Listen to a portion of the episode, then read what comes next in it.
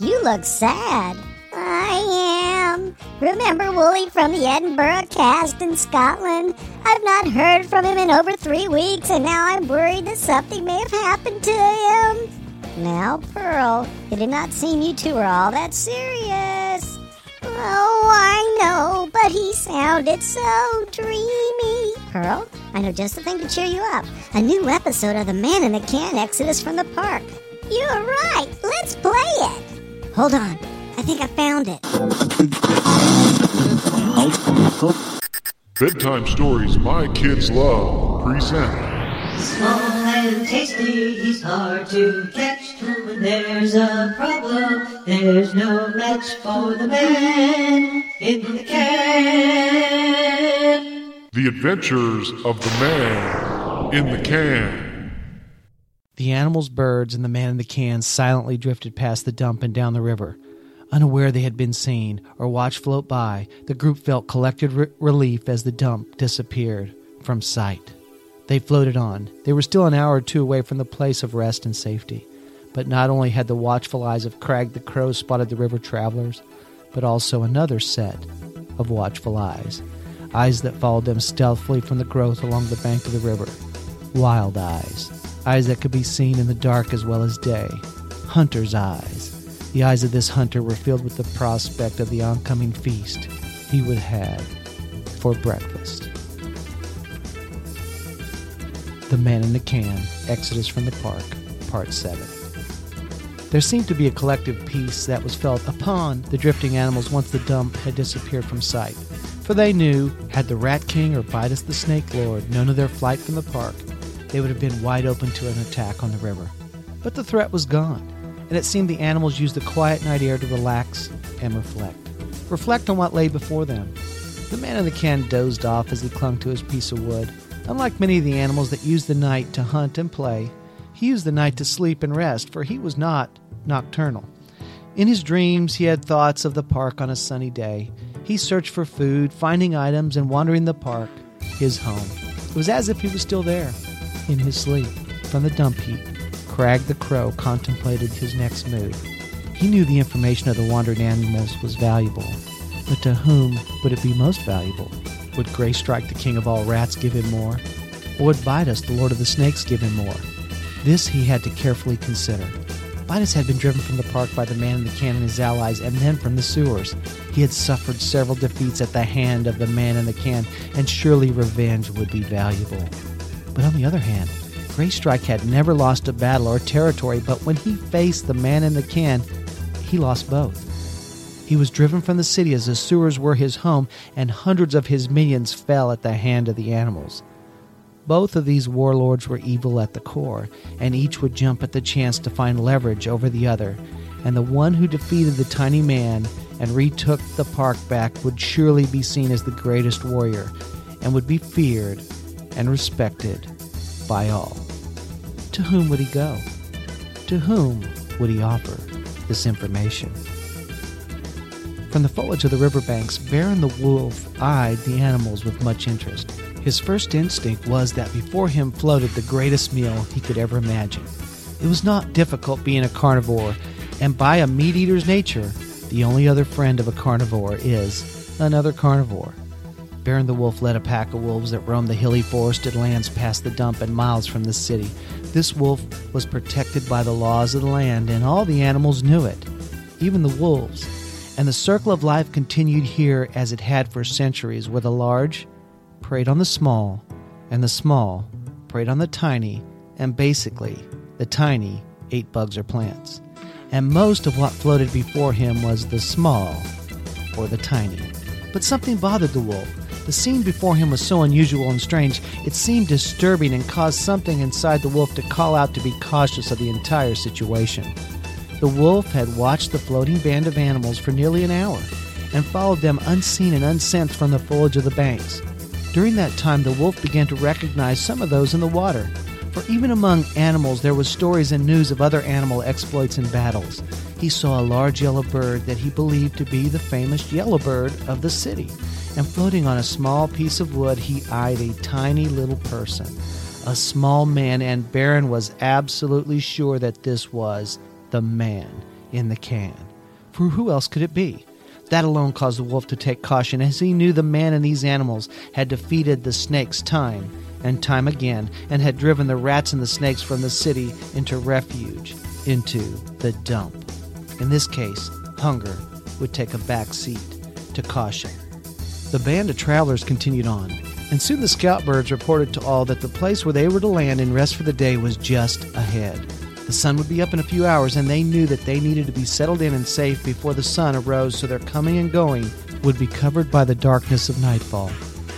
The scouts led the birds to a safe sand cove cut out of the river, and the animals paddled to the area.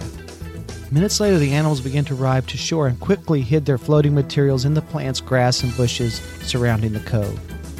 Once all the animals were ashore, Yellowbird and the man in the can stood before them. The man in the can began. Fellow animals of the park, we have had a busy and long day. Yesterday at noon, we fled our homes as we faced destruction. We entered the sewers and then the river. We have survived each step of the way. Now we are here. The scout birds will assist each bird group and family and show them safe places to sleep and rest for the day. The day will pass and we will rise at nightfall and continue our journey down the river. The other scout team of birds has not yet returned to tell us the place we will make our home for the next several months. For now, hide your things and go with the scouts and be quiet, and safe you will rest. We must come and go from this place unnoticed, so please do not disturb anything nor anyone. Yellowbird followed. Birds, there are many of us and we must keep a watchful eye on each group and family. Pair yourselves into twos and perch and rest in a tree above where the animals rest. Take turns watching and sleeping. We must keep our friends safe. And with that, the animals and birds began to disappear into the bushes, trees, and foliage. From the darkness, Baron watched everything. He heard everything. He knew the animals had been driven from the park, but he did not know why. But he knew this was just a rest stop along the way, and if he was going to have a great meal, he must do so before they leave. But again, something inside of him caused caution. There were many animals and birds, and could they, if they all turned against him, defeat a lone wolf? If the man at the can was in their side, he paused with great caution. Maybe there's a better way to go about this. Maybe there's more, maybe a more direct approach. Baron boldly strode from the cover of darkness and into the moonlight. The man in the can gulped, and the yellow bird gasped as the wolf strode boldly up to the pair. The animals that were left dived for cover, and the remaining birds fluttered into the air. What's going on, park dwellers? asked the wolf with a very direct tone. We mean you no harm, answered the man in the can. We are simply resting for the day and moving on. There's no cause for alarm. Why would a wolf like myself be alarmed about anything? For my entire pack is watching from afar, and anything I may not be able to handle, they can come and correct in quick fashion. The wolf knew he was lying, but for some reason he felt the need to show strength to the man in the can and Yellowbird. We watched you float to the riverbank, and now we wonder what the famous man in the can and Yellowbird are doing so far from the park, and why would you leave your kingdoms for the woods by the river? That's all, finished Baron. The man in the can answered boldly. The place where we live is being destroyed by the large people. We are seeking a place to live for several months in safety far from here, downstream. We ask for nothing, nor will we take anything. We just ask to safely pass. The truthfulness and directness of the answer caused the wolf to take pause. Wolves respected directness, power, and strength. In this tiny little creature, he saw it all. But more than that, the tale of the large people destroying the place the park creatures lived sounded all too familiar. For the wolves, generation after generation had been driven from their homes, and now this pack lived far and separated from others. They had been separated from their other families, generations of families, and placed in an area made by large people called a national park. The story of the man in the can ran true with Baron, and all of a sudden the urge to eat the animals was gone and replaced with a strange urge to assist the animals. How can we be of assistance, little man? asked the wolf. Surprised, the man in the can answered, You can help protect us from the predators that feast upon the creatures, like those from the park. The wolf howled with laughter. But I am such a creature. So you ask for the wolves to protect you from ourselves? Yes, and the bobcats, and the mountain lions, and the cougars, and the bears and the coyotes and all others that would use us as prey. If you will do this for the day, we will always be eternally grateful for your assistance and help, answered the man with respect in his voice. I do not know why I do this, tiny man, but I agree to your terms. We will assist you and protect you till you leave tomorrow evening. I like you, little man, and I would like to hear more of your famous exploits. The animals near and far have heard of you and your friend Yellowbird, and I think for one day I will forego a great feast for my pack and hear firsthand the stories of your battles with the rats and the snakes, and so on, said the Baron. Well, we have an accord. The day of protection in exchange for a day of tall tales, for I am sure the tales you have heard are far greater and exaggerated than the actual things that happened, said the man in the can.